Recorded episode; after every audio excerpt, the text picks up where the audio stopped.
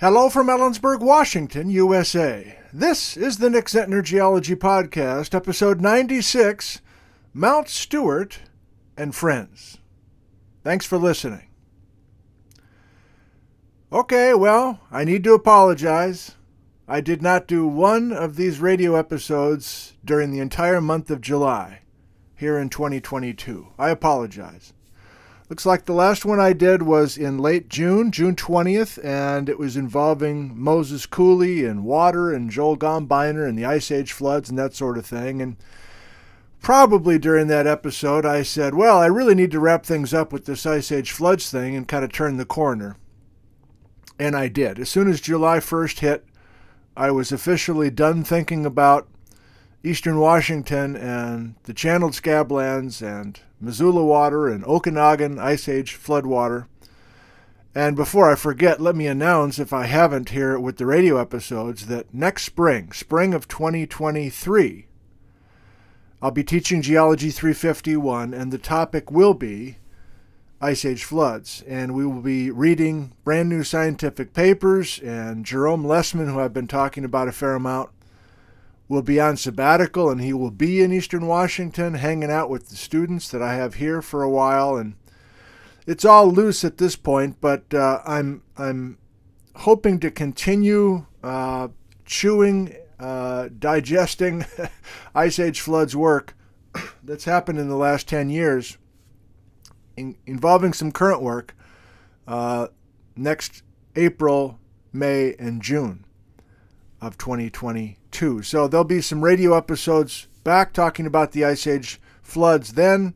There'll be a bunch of videos, of course. There'll be live streams from my classroom, etc. So that's that's down the road. But in the short term, July 1st is when I started thinking about exotic terranes, thinking about the North Cascades, thinking about the upcoming Baja BC live stream series, which will begin in mid November of 2022 and continue through February of 2023.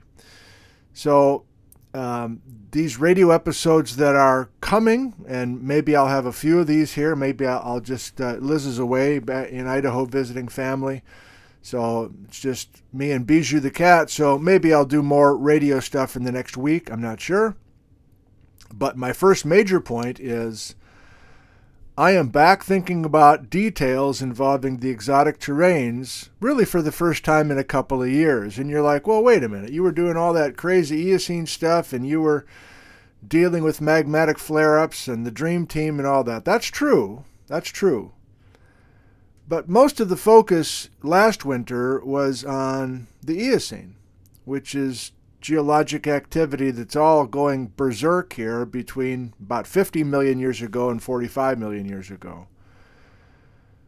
But to really talk about Mount Stuart and the Chiwaukum schist, what I'm now calling the Chiwaukum Gray, I'll explain, and the Straight Creek Fault and all sorts of other things like that, I have to go back two years. And I have been doing that, uh, quite literally. So, Narcissism uh, 401, uh, special topics. I'm watching myself now.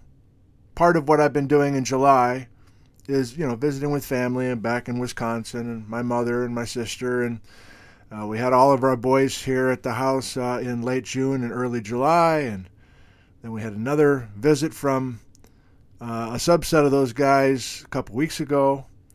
So it's been plenty of family stuff, and I, I hope you've had time to enjoy family. If, if you do enjoy your if you do enjoy your family uh, this summer. Uh, but in addition to the family stuff and kind of quote unquote downtime,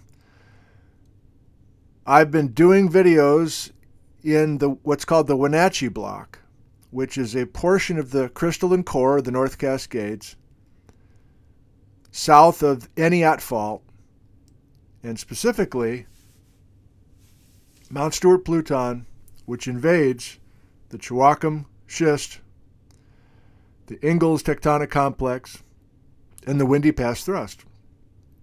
And I have made some steps forward uh, in thinking, and uh, I continue to evolve with some of the filming.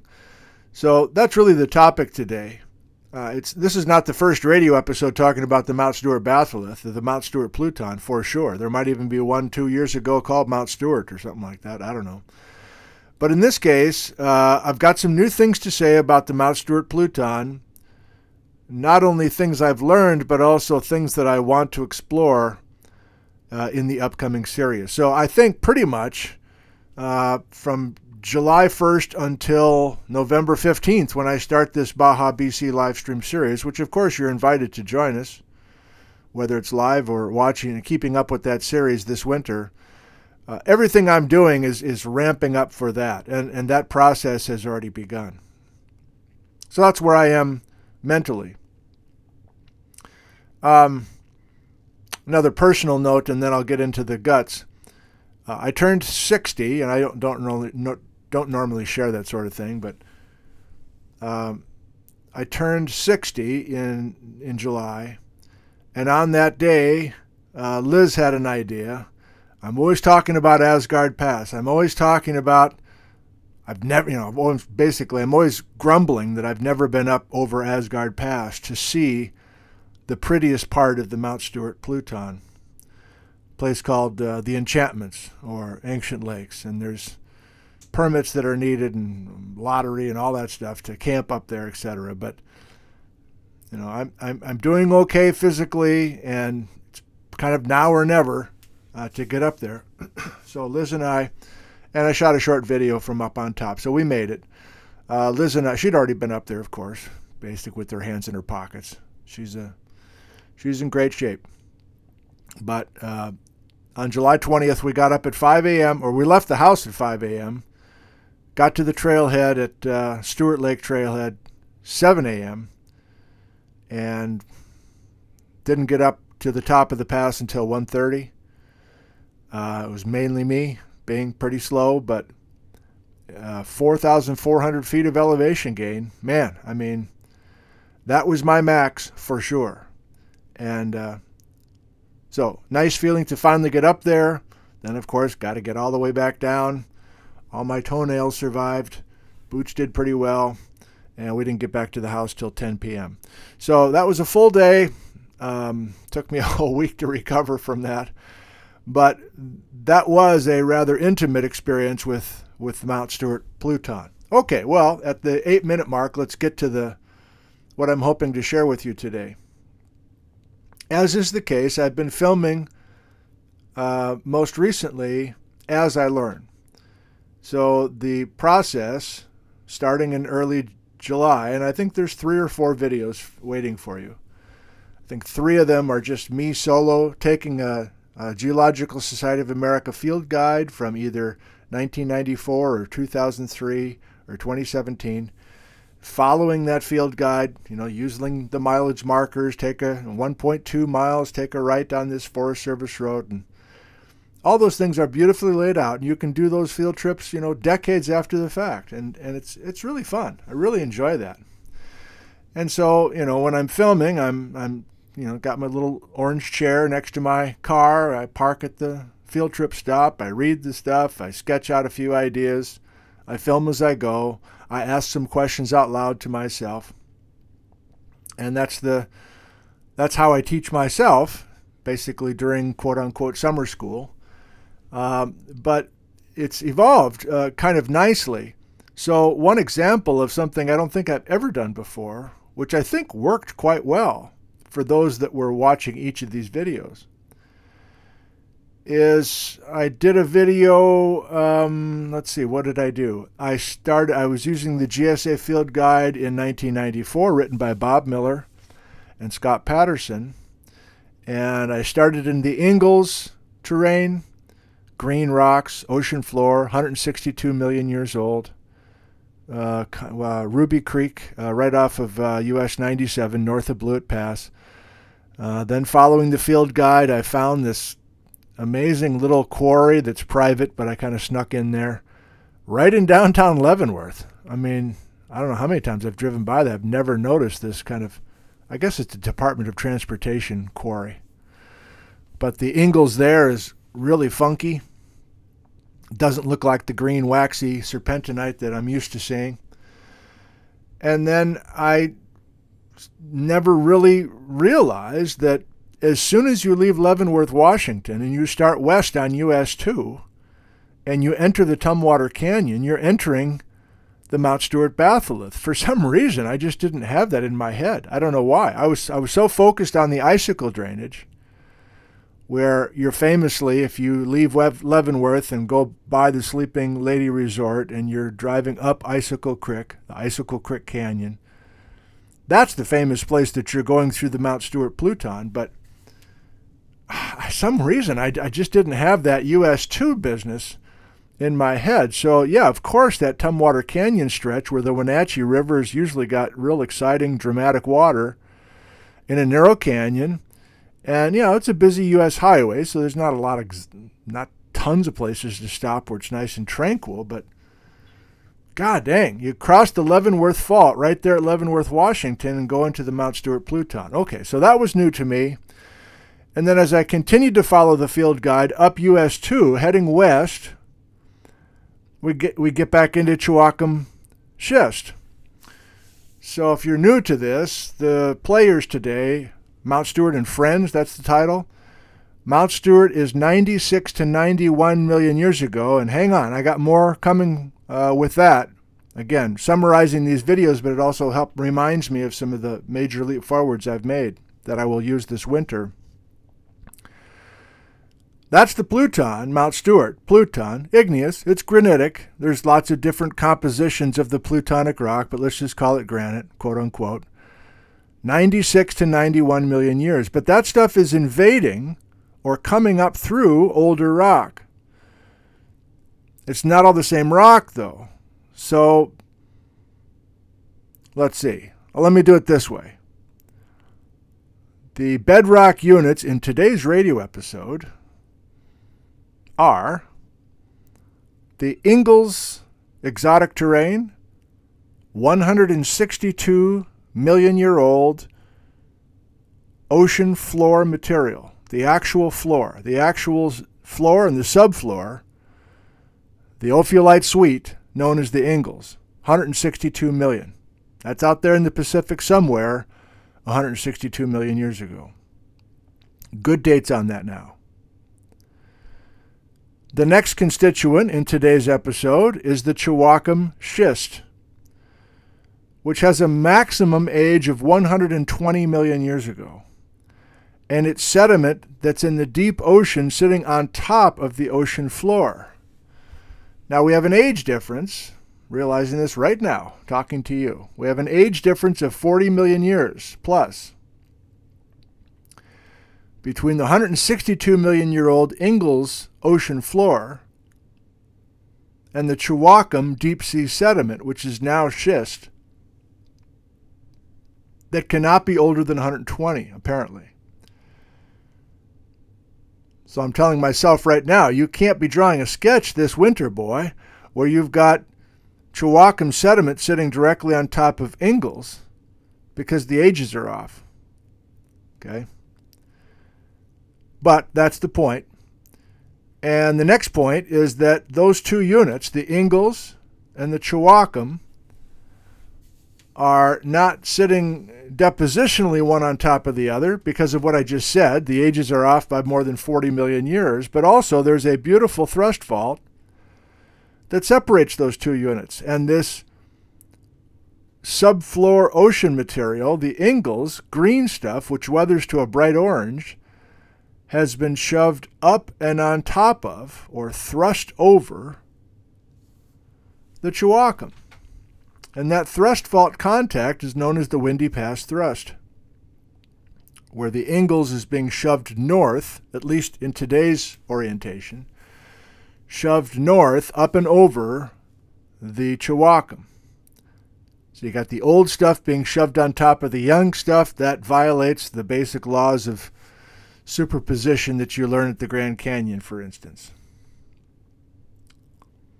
And then after that, after the windy pass thrust activity is done,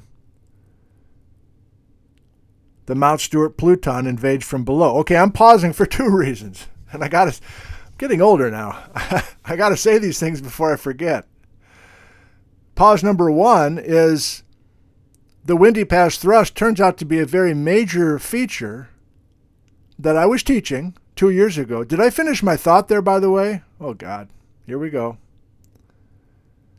The Narcissism 401 is that I've been watching each of these exotic terrane backyard sessions from the fall of 2020, and I've been learning a lot. I forgot how much I was doing with that series.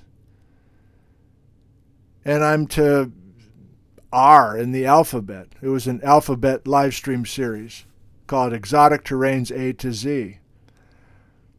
And I've been going back to watch each of those because I'd forgotten much of what I was doing and it primes the pump for me. I'm not literally taking notes on these sessions that I did two years ago. Now that I know that I'm heading towards Baja BC discussions, which involve those same exotic terranes again, but from another, another take. Okay, so that's finishing that thought. The Windy Pass thrust is a big deal, and I have to cut to it before I forget. One of the videos waiting for you, if you haven't seen it, is one of my favorites because I'm hiking with Bob Miller up towards the Windy Pass thrust area, and on the trail, and that was also 3,000 feet of up and 3,000 feet of down, with a guy who's 71 years old, by the way. Bob's just casually saying, Well, yeah, I had one of my most exciting moments sitting up here on top of this area. Excuse me. Um, he's reflecting back on his his PhD work, University of Washington, back in the 1970s. He said one of my most exciting moments was just sitting up here eating a peanut butter sandwich and thinking, this Ingalls has to be thrust on top of the Chiwaukum. There has to be a thrust fault here. So he was the guy that discovered this windy pass thrust, Bob Miller, the guy I'm hiking with. And yeah, the guy that's part of the dream team. And I'm due to meet Bob tomorrow up in the North Cascades, up at uh, Hank's grocery store in Twisp, and then we'll load up the freezers or the uh, coolers that we have, and then drive and meet Stacia Gordon and her student up in the North Cascades tomorrow night. So, um, so what I'm leading to, what I was trying to lead to, is that I was following these field guides in two separate videos, learning on my own, kind of wondering out loud. And then in the next video, I'm with the guy that did the work. He wrote the field guide.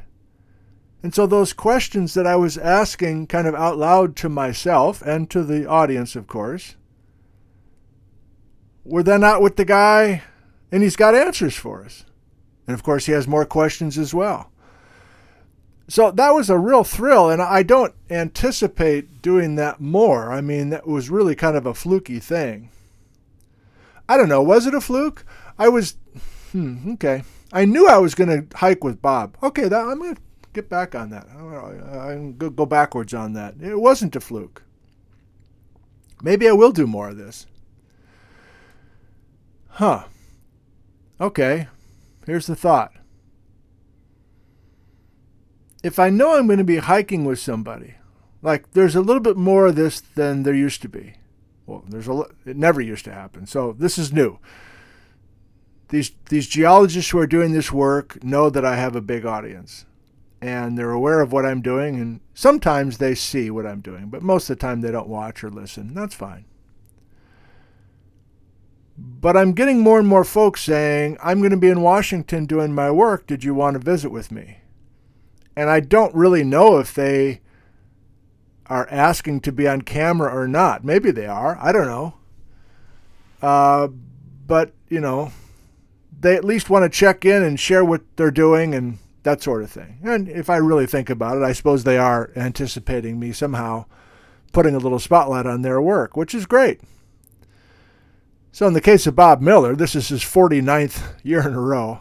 I've said that before, maybe, but it's been a while. This guy has mapped in Wash in the North Cascades of Washington 49 summers in a row. Tomorrow, next summer will be his 50th summer. So in the case of Bob, he, you know, he doesn't he doesn't need uh, shine. But as I was doing in the last radio episode more than a month ago, a guy like Joel Gombiner, who's um, starting his career full of interesting ideas, kind of, you know, under the radar, you know, not really on the tips of people's tongues, uh, I can potentially help with that. Um, okay, another tangent. I'm even getting uh, people that I'm featuring in videos saying, "Can I use our video for this job that I'm applying for?" like it's they're adding it to their uh, way to show who they are, and that's been a total surprise, but kind of fun. If you watch all the videos, some of the people maybe you can guess who they are. Some of the people are like I think I got that job because they were able to watch the video that I did on your channel and then they got a real clear picture of who I am and it really put me over the top. So that kind of stuff's just really super fun, kind of unexpected twist. Okay, finish my thought.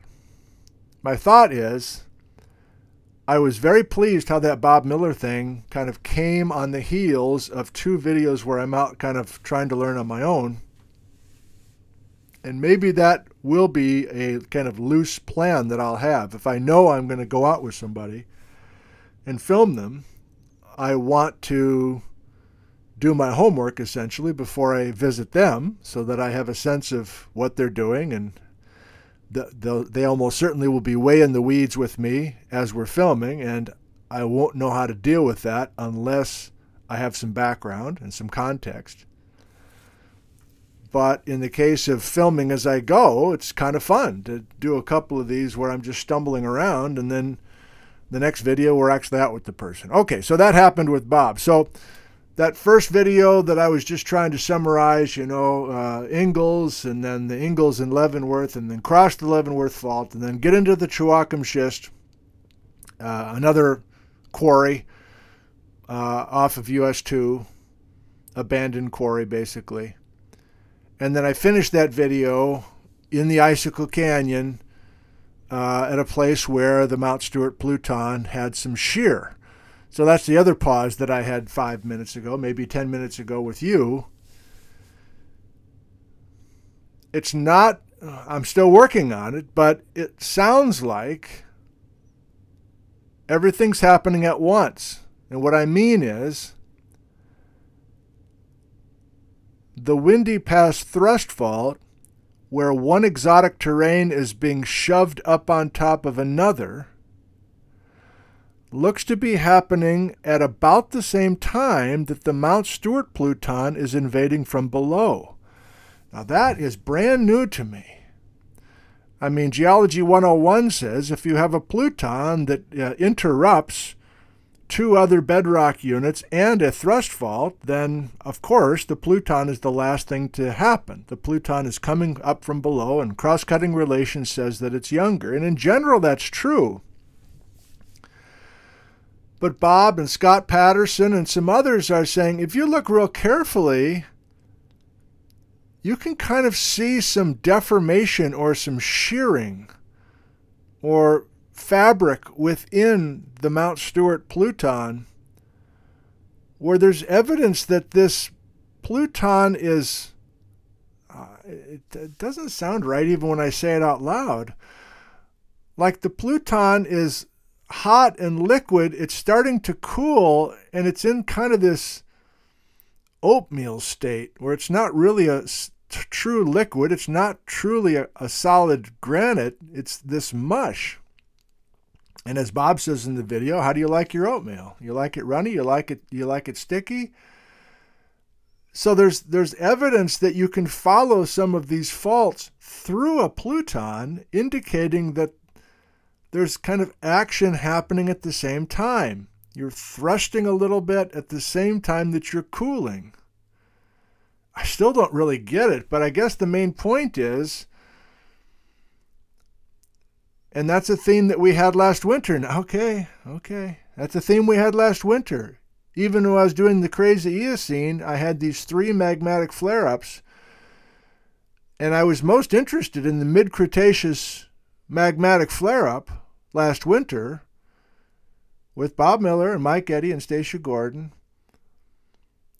And I don't want to get into all that again right now with you, but you might remember we had an insular superterrane that some thinks were fixed oceanic island arc out in the in the water and North America comes and slams into this thing but there's basically this thrusting in this magmatic flare up immediately following that hit the Cretaceous fireworks as I was talking about it last winter so that's kind of where I am going back to thinking about this stuff, but I'm learning new things as well. So the timing of this contraction of the crust or squeezing, you know, you get a thrust fault, you have to squeeze the crust. So we've got this contractual episode at the same time that these plutons are invading. I mean, that's kind of a space problem for that, by the way. It works a lot better for my mind to be extending the crust and allowing magmas to come up. Are we really having all these magmas come up while we're squeezing the crust? I guess we are. Excuse me. Uh, there was another, oh yeah, so the next field video, uh, also by myself, this was also before the Bob Miller video, is I went to Stevens Pass. Stevens Pass is north of Snoqualmie Pass. Stevens Pass is where US 2, not Interstate 90, crosses the Cascades. Another major moment for me. For some reason, it had never occurred to me that the Mount Stuart batholith, the Mount Stuart Pluton, is right there at Stevens Pass. It's the dominant granite at Stevens Pass. I, without thinking about it, I assumed all that granitic material was much, much younger and part of the Cascade volcanic arc, younger than 40 million years. But no, it's the same Mount Stuart Pluton. Now, here's the last major point of today's episode. There is a spatial pattern with this age range within the Mount Stuart Pluton. Earlier in this episode, I said the Mount Stuart batholith is 96 to 91 million years old. I've used that for a while now in class, but it never occurred to me that if you're up at Stevens Pass, which is in the northwestern portion of the Mount Stuart Pluton, that's the 96 million year old stuff. And then as you work southeast through the Mount Stuart Pluton, you get younger. And the youngest and by far the most voluminous portion of the Mount Stuart Pluton is 91. And that's where I'm busting my ass up Asgard Pass. Sorry, Patrick. That's 91. The beautiful, majestic Stuart Range skyline that I can see from our town that's just the 91 million year old stuff, but the 96 million year old stuff is to the northwest, whatever it is, 20 miles as the crow flies toward Stevens Pass. That's important because now we go back to Bob Hildebrand. If you remember that radio episode, or if you even saw that interview from Bob Hildebrand's backyard in Tucson, Arizona, where I filmed him back in March, and he said, quite clearly on camera. Well, obviously, everybody knows the Mount Stuart Pluton's been folded. You can see it. You can see it on a geologic map. It's a beautiful folded pattern. And it's, it's true. At Stevens Pass, there's this thing that Miller and Paterson call the hook, where you have this Mount Stuart batholith that has, it looks like a curved pink blob because that 96 million year old portion of the Mount Stuart Pluton has been folded. There's anticlinal fold axes going right through the Chiwaukum schist, which is the country rock, of course, and then that goes right into the armpit of the hook. And most everybody agrees, including Bob Miller. That's one of the things I asked him on camera during our hike. You think Mount Stuart Pluton's been folded? Yes, I do, says Bob. But then it gets interesting, and real pros of what's going on here know what I'm about to say. That's crucial because Mount Stuart Pluton is the centerpiece of the Baja BC idea that that Mount Stuart Pluton crystallized in Mexico and has been migrated north during Baja BC time. And that's orientation of paleomagnetic grains said that wrong. That's orientation of magnetic grains that have been measured the inclination of those magnetic grains in the Mount Stuart Pluton give us the former latitude of the Mount Stuart batholith, the whole reason for Baja BC, at least the beginning of it, 50 years ago, by the way, this year. And if the Mount Stuart batholith's been folded, then that's a huge hit to Baja BC. Well, we finish with this.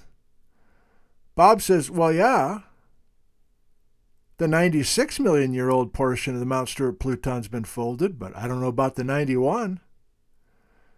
In other words, you don't have a hook. You don't have an obvious fold pattern of the Mount Stuart Pluton when you get 93 and especially down to 91 million year old portion of that invasion of plutonic material. And so we ended that Bob Miller video with where did Merle get his samples? Where did Merle drill?